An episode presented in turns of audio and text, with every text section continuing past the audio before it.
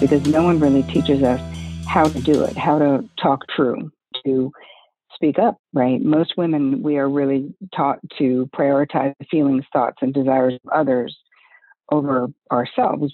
So, you having healthy boundaries would be you knowing your preferences, your desires, your limits, and your deal breakers, and then having the ability to communicate them whenever you so choose, with whomever you so choose.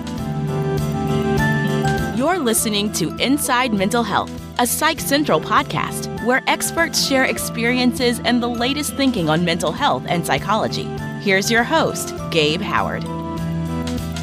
Hi, everyone, and welcome to this week's episode of Inside Mental Health, a Psych Central podcast. I'm your host, Gabe Howard, and I want to thank our sponsor, BetterHelp. You can grab a free week just by visiting betterhelp.com slash psychcentral. Calling into our show today, we have Terry Cole. Ms. Cole is a New York-based licensed psychotherapist, relationship expert, and founder of Real Love Revolution. She has been an expert therapist on A&E's Monster-in-Laws, The Lisa Oz Show, and Real Housewives, and we are very pleased to welcome her to our show today. Well, hello. Thanks for having me, Gabe. Today, we're going to be discussing boundary setting for women with emphasis on social media boundaries. Ms. Cole, can you tell our listeners why the focus specifically on women? Do women need different resources or advice or help in handling boundaries? Oh, yes, really specifically because men and women, in a traditional sense, are socialized very differently. As women, we are really raised and praised to be self abandoning codependent this lack of this really important skill set because no one really teaches us how to do it, how to talk true, to speak up, right? Most women, we are really taught to prioritize feelings, thoughts, and desires of others over ourselves. And I don't really feel like men are raised the same way, at least not in my therapeutic experience.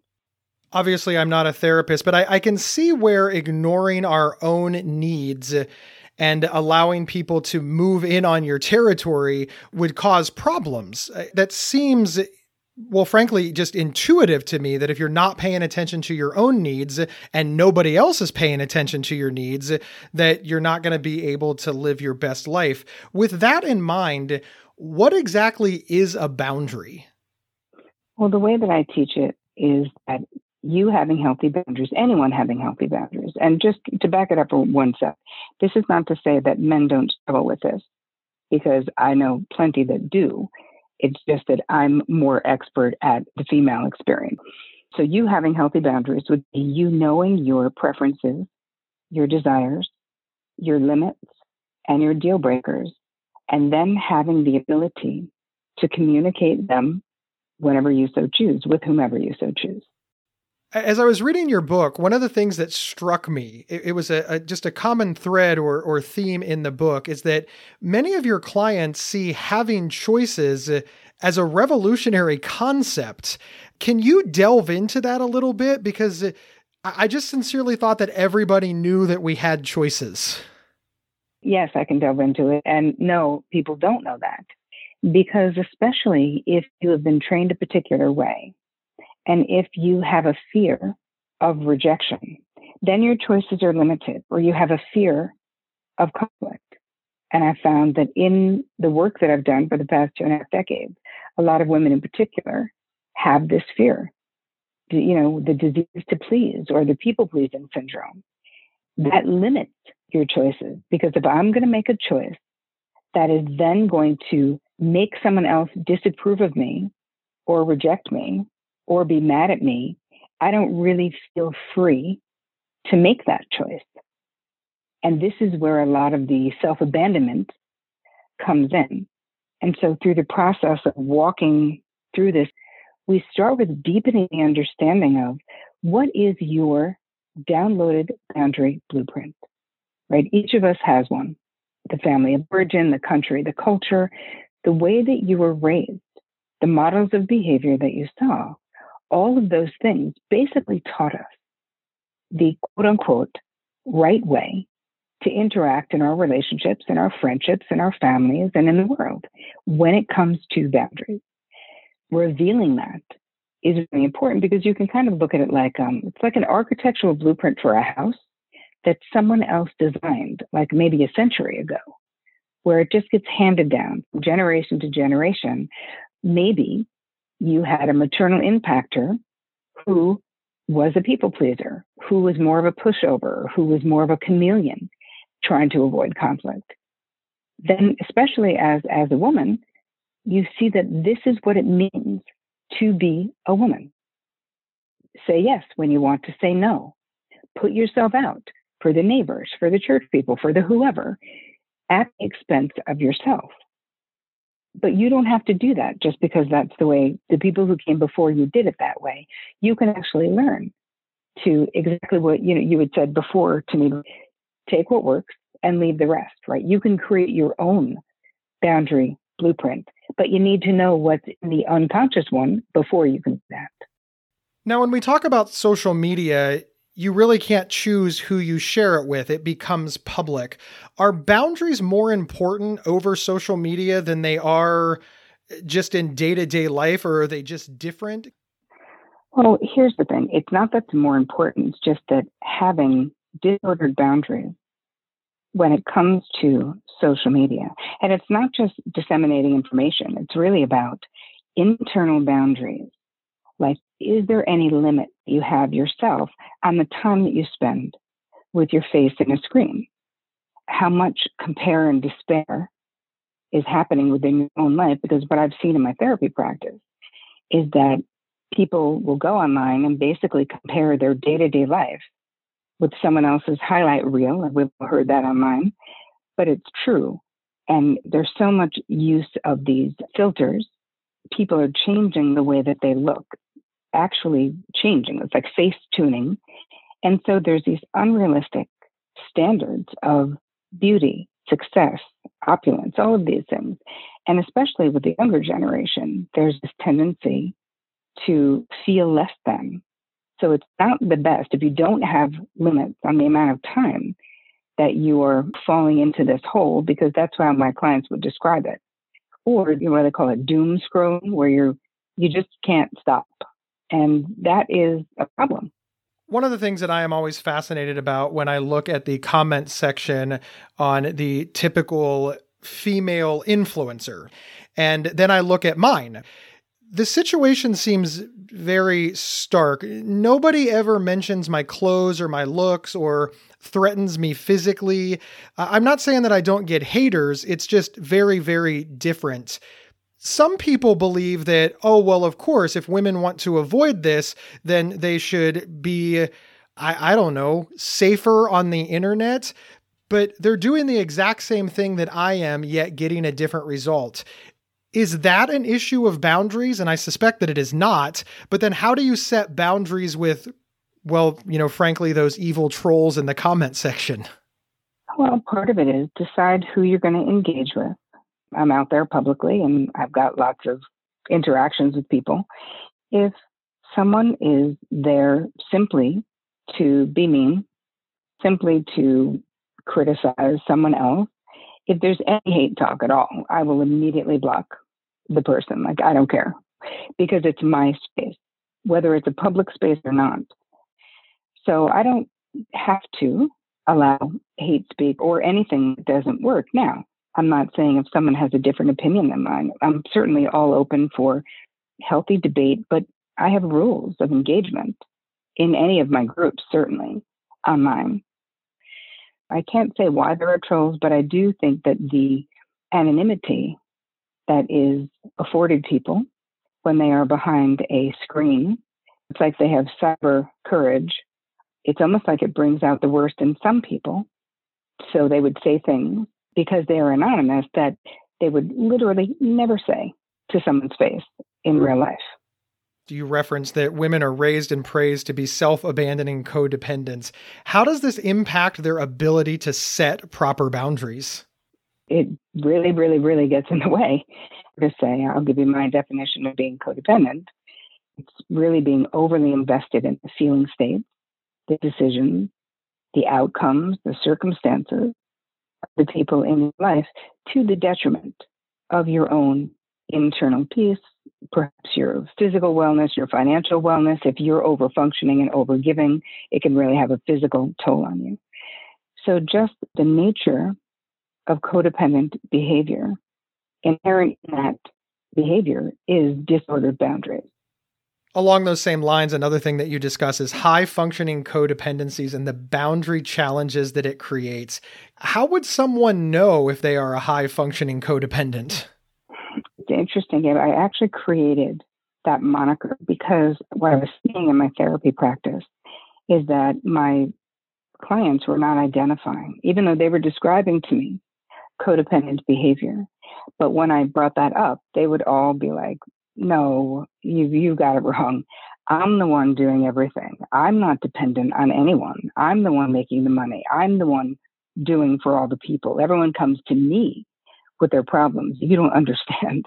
And I'm like, oh yeah, I, I do understand. So I shifted it and I added the word high functioning codependency. So what that means is someone who makes it look easy right? Many of my clients are incredibly capable, very successful CEOs, pop stars, Broadway performers, whomever, that people are like, oh, they have it all together.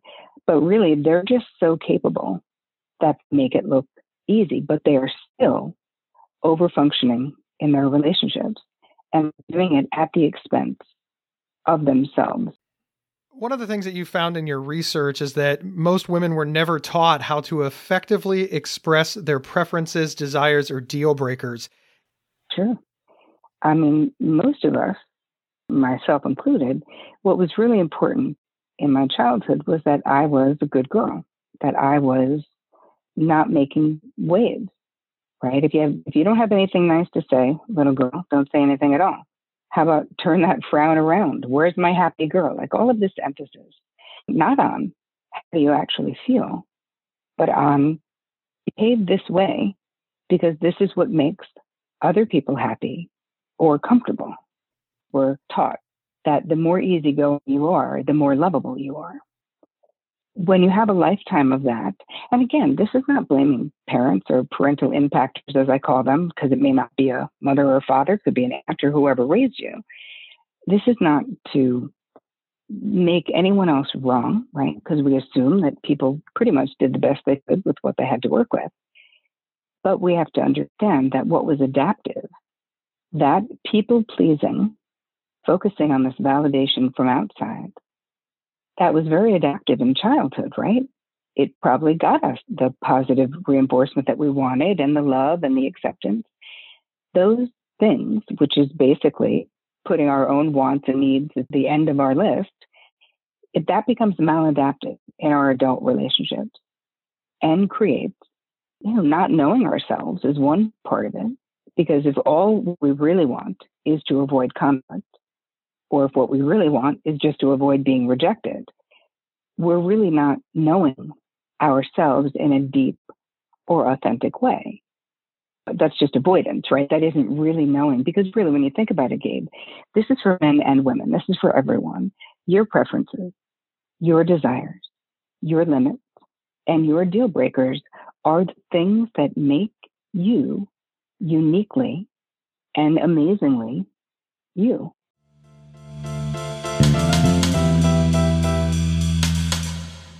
Is there something interfering with your happiness or preventing you from achieving your goals? I know managing my mental health and a busy recording schedule seemed impossible until I found BetterHelp Online Therapy. They can match you with your own licensed professional therapist in under 48 hours. Just visit betterhelp.com slash psychcentral to save 10% and get a week free. That's betterhelp.com slash psychcentral. Join the over 1 million people who have taken charge of their mental health. Hey everyone, my name is Rachel Star Withers, and I live with schizophrenia. I'm also the host of Inside Schizophrenia, a podcast that dives deep into all things schizophrenia, featuring personal experiences and experts to help you better understand and navigate schizophrenia. Inside Schizophrenia is a Psych Central and Healthline Media podcast, and we're available right now on your favorite podcast player. Check us out. And we're back with licensed psychotherapist and author Terry Cole discussing boundary setting for women. Swinging this back to social media, how does this play out online? Are women fishing for compliments? Are they not accepting compliments? Are they not blocking people when they should? What does it look like in the virtual world? Well, I think for people who are entrepreneurs or who have public platforms, because that's a lot of the people in my world, they feel guilty if they can't answer every question that someone has. They have people DMing them, you know, direct messaging them, and they're overwhelmed that if they don't answer them all, they're not doing a good job or they're not leading their community. For people who don't have public platforms, it's still an issue, but but there's different experiences. Like, why are you going to get into it with people who don't have any boundaries around who can comment, who can be on their page? You know, this is all voluntary. We, we're not required to be on social media. This is voluntary. And the same way that we would curate who we would invite to our home is the way that I think we should be curating who we're interacting with online. So you don't need to, if you don't have a business, you don't need to have your setting set to public so that any person can just wander in and drop whatever it is they think get clear about your reason for having social media. Is it to stay in touch with your family and friends? Then curate that. You cannot have it be public, or you can also, which I do all the time on my private page, I block people. I don't need to know, even if it's people in my family, extended family. And when I see them at Christmas, they're like, you know, what's the deal? I'm like, hey, man, I, I'm not mad at you. I love you. I don't want to talk politics with you. And since I asked you nicely to stop and you didn't, you're out. The same way that if I asked you to stop doing something at my home and you didn't, I would ask you to leave. I, I love that analogy. I, I think that it is a very powerful analogy and one that is very understandable. But it does sort of move the question one back, which is how do you know when somebody has crossed that boundary? How do you set that limit and know when it is needed to say, all right, this is enough? Well, your body will always tell you. Part of what I teach is really dialing into your body wisdom, which means we need to slow down a little bit. We need to create some internal expansion through meditation, through breathing techniques, mindfulness practices, because in real life, if someone says something, you're you say you're at work or you're on a Zoom call, and someone says something that you know, putting you down, a backhanded compliment, something. You may not have the presence of mind to say something at that moment, but something happened in your body the moment that that happened. The moment you realize, you're like, wait, what did Betty just say? You're thinking this. You will have a physical response, a constriction in your chest, perhaps, a constriction in your throat, a, a flash of heat because you feel angry about what was said part of this process of becoming a boundary boss and becoming masterful, right, at this language that no one ever taught us how to speak, is figuring out when has that boundary been crossed and knowing that it's never too late to go back. So in that scenario, you can go back and privately say to Betty, hey, I'd like to bring something to bring something to your attention in last Wednesday's meeting when I said this and you said that. I, I, want to understand or I didn't appreciate, or I would like to ask you if you have something to say to me to say it privately and to not do it in the team meeting or whatever, whatever your boundary request is, right? Whatever your preference would be. But you will always have a physical response. And let's just say you weren't dialed into that physical response. You can also think about later on that day, are you ruminating about something that happened? Is it playing in your mind? Where you're like, wow, I really wish I said this, or why didn't I say that, or next time I'm going to say this. That's another indication that a need's not being met or some kind of a boundary has been crossed. So I was thinking whether online or in person, there has to be common myths or misconceptions about boundaries. Can you discuss some of those with us? Oh, sure. There's there's so many myths. I mean, boundaries push people away real love needs no boundaries, like intimate relationships. If it's really love, you shouldn't have to have boundaries. Not at all true. Boundaries, having healthy boundaries makes you selfish. Setting boundaries requires you to be mean. Boundaries require too much time and effort. Trust me, the boundary disasters that, that are created from not having boundaries or from having disordered boundaries require so much more time in your life. Setting boundaries means that you're rejecting people or you have to be hard or you're saying no all the time, or people will like you less if you set boundaries. Continuing in that same vein, what does it mean to have healthy boundaries? And how does that relate to embracing our true selves? It really goes back to what we were talking about at the top a little bit. It's knowing yourself, knowing your preferences, your desires, your limits, and your deal breakers, meaning your non negotiables, and then readily sharing those things in your relationships. That's really what it means. So if there's a limit that you need to set with your partner, with your sister, with your spouse, whomever, that instead of being silent and not setting it verbally, saying, hey, you know, I, agreed to go to this event, whatever it is, when people are doing that again, but I would really like to be out of there by 10 because I have an early meeting tomorrow. Instead of thinking that, but not sharing that, that's just a preference, right? It's not, it's not do or die. It's just a preference. But if you don't say it, maybe your partner's having a great time and they don't know you have an early meeting. And they're like, well, I don't want to be a bummer. I don't want to be Debbie Downer. But then you feel resentful. You're sort of holding it against them, but nobody can read our minds. What are some of the biggest or at least most common obstacles that prevent people from setting healthy limits? I mean, a big one, honestly, is fear of missing out. What I'm talking about limits where you're spending a lot of time in social media because you're afraid you're going to miss something, or getting really caught up with being on there again, doom scrolling, where you're like the news, because we've had so much happen in the last year and a half that it's almost like a way of attempting to bind anxiety about the state of the world. Like if I know everything that's going on everywhere, then perhaps this will be less painful or scary or whatever, but that's really not what happens. It's very apparent, uh, unfortunately for my gender, that some men just run amok and just say the most offensively awful things. Yet women have a hard time setting these boundaries. And I was just curious if you had any insight into why that is and any advice on how to set those boundaries online. I think there's a bunch of different boundaries, right? So if we're talking about interacting with people who are saying things that are unacceptable to you, I think that there's a fear. The same way in real life, if someone asks you a question, I've had so many women say to me, Oh my God, it was so rude. They asked the rudest question. And I would say to my clients, Well, did you answer the question? Yes. And I was kicking myself. I was so mad. Again, being back to the way that we were trained it's rude not to answer someone's question, right?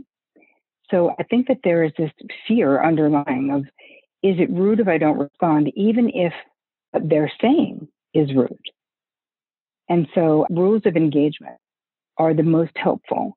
And telling people that if someone says something that's rude on my personal page, if someone is saying something that I think is inappropriate, that I don't want in my space, if it's someone I actually know or care about or want to treat with some modicum of respect, I will say to them, hey, you dropped this comment. I don't appreciate you co opting that thread to talk about whatever the thing is that they were doing. So I want to let you know now I'm deleting your comments. So most people will respond positively to that. But I've only done that once or twice because if someone is putting down something in my personal space that I really don't like, I don't feel like they need a warning. So I think that there's a whole approval thing that makes it difficult for women to draw the boundaries. But I want to encourage people to think about online interactions the way you do real life interactions. The same way, if someone hit on you or made a comment about your body or something like that in real life, would you not say anything? Would you not walk away? I think you walk away. Or you would actually draw a verbal boundary and say that that was unacceptable. So I think that we really have to get that the online world now is our world, especially since the pandemic. And that the same way that you wouldn't tolerate certain types of behavior in real life, we have to start having rules of engagement for ourselves in our online world. Um, I'm mostly concerned also with the boundary of how much use, right? How much time are you actually spending on social media? When I see people, you know, having going out to dinner and the whole entire family is on their phone. Have you not seen that, Gabe? Not only have I seen it, I, have I've participated in it, and it it does make me feel like an opportunity to truly connect with my loved ones was lost. Uh, but I'll do it again. I full disclosure, I'll do it again. you know, it's funny. I I say you know having boundaries within the family systems as well is so important. Rules of engagement. I mean, I will not talk to anyone who's on their phone. Like if you're looking at Instagram while we're talking, I just wait. And then the person will eventually look up, or I'll say, not to be passive aggressive, I'll just say, hey, if that's important, I can wait. And if people will say, no, no, I'm listening, I'm like, oh no, I need you to listen with your eyes and your ears. Because you know what? There's 4 billion other things I could be doing. I do not need to be sitting here talking to you while you're on Instagram. I don't. I want someone to be fully present, but you can actually have language for that and ask. I'll say to my loved one, hey, this is really important time. I haven't seen you. Can I make a simple request that no phones while we're together, please? Ms. Cole, before we close the show, can you reassure all of our listeners that it's okay to set boundaries both online and in real life? It's so much more than okay because it is actually you being seen for your authentic self and you're being truthful. Instead of having people guess, you're letting people know where you stand. The most trustworthy people are the people who can talk through and we all know this. Think about it right now. Your friends who you know say yes when they really want to say no because they don't want to quote unquote hurt your feelings. When they say yes to something, you go, eh, there's like a 50% chance that that's going to happen. Correct? So don't you want to be someone that not only other people can trust, but that you can trust to take care of yourself? And you can always do this with love, with kindness, with ease. You never have to be mean in setting a limit with someone. It is not required unless their behavior is requiring it. But generally, it's once you get good at this, you can do it with ease and grace. So I understand if it feels scary, but I promise you, I've devoted my life's work to this. You can absolutely learn how to do this, and your entire life will up level when you do. Now, your latest book is titled Boundary Boss The Essential Guide to Talk True, Be Seen, and Finally Live Free, which is available on Amazon and I'm sure other fine book sellers. But where can folks find you and learn more? Um, after you get the book, you can go to boundarybossbook.com, and that has all the sellers there, but it also has a whole bunch of free boundary supporting goodies from meditations to my boundary quizzes. It's just a 13 question quiz to help you get your boundary setting baseline to understand where you should maybe put a little bit of effort in. So that's boundarybossbook.com. You can find me at terrycole.com. I also have a, a podcast, the Terry Cole Show, that I've had for six years. We just had our two millionth download, so we've been busy. Thank you so much for being here. It is very appreciated. Thank you so much, Gabe. And thank you to our audience for listening. Wherever you downloaded this podcast, please follow or subscribe. It's absolutely free. Also, take a second to review the show. Tell other people why they should be listening. My name is Gabe Howard, and I am the author of Mental Illness Is an Asshole and Other Observations. And I'm also a nationally recognized public speaker who thinks it would be cool to be at your next event. You can grab a signed copy of my book or learn more about me over at gabehoward.com. I will see everybody next Thursday on Inside Mental Health. You've been listening to Inside Mental Health, a Psych Central podcast from Healthline Media. Have a topic or guest suggestion? Email us at show at psychcentral.com. Previous episodes can be found at psychcentral.com slash show or on your favorite podcast player. Thank you for listening.